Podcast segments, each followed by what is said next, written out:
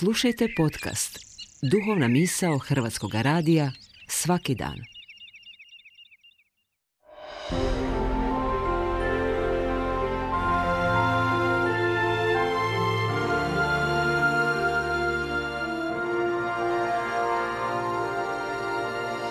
Duhovna misao. Urednica je Blaženka Jančić.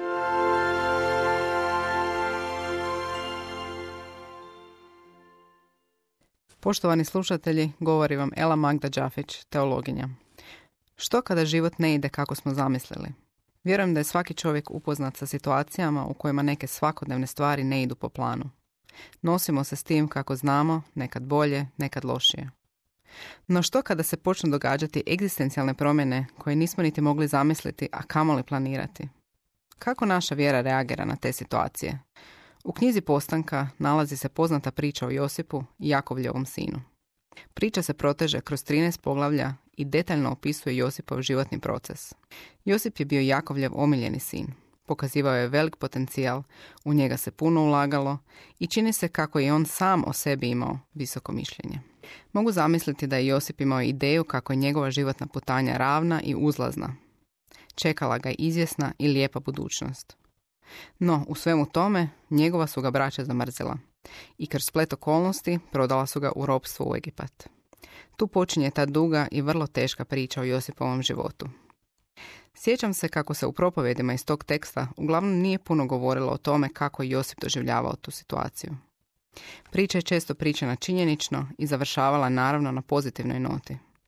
Josip je postao upravitelj na faraonovom dvoru, braća su mu se poklonila i izraelski je narod spašen. Bog intervenira u patnju i spašava. Ono što mi danas najviše ulazi u fokus dok razmišljam o toj priči su ti traumatični događaji kroz koje je Josip prošao i duge i brojne godine čekanja te življenja bez perspektive koja bi dala smisao njegovom stanju.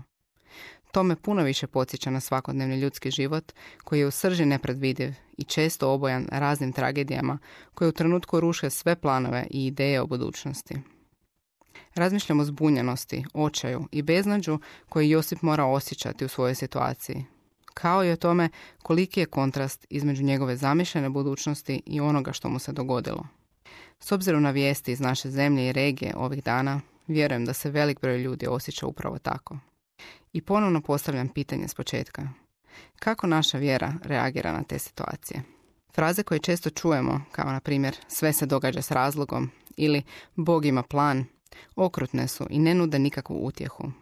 Njihova je svrha mimoići kognitivnu disonancu koja se događa kada se sukobe ideali i stvarnost. Vjera utemeljena na živom odnosu s Kristom uvodi nas u srž naše situacije.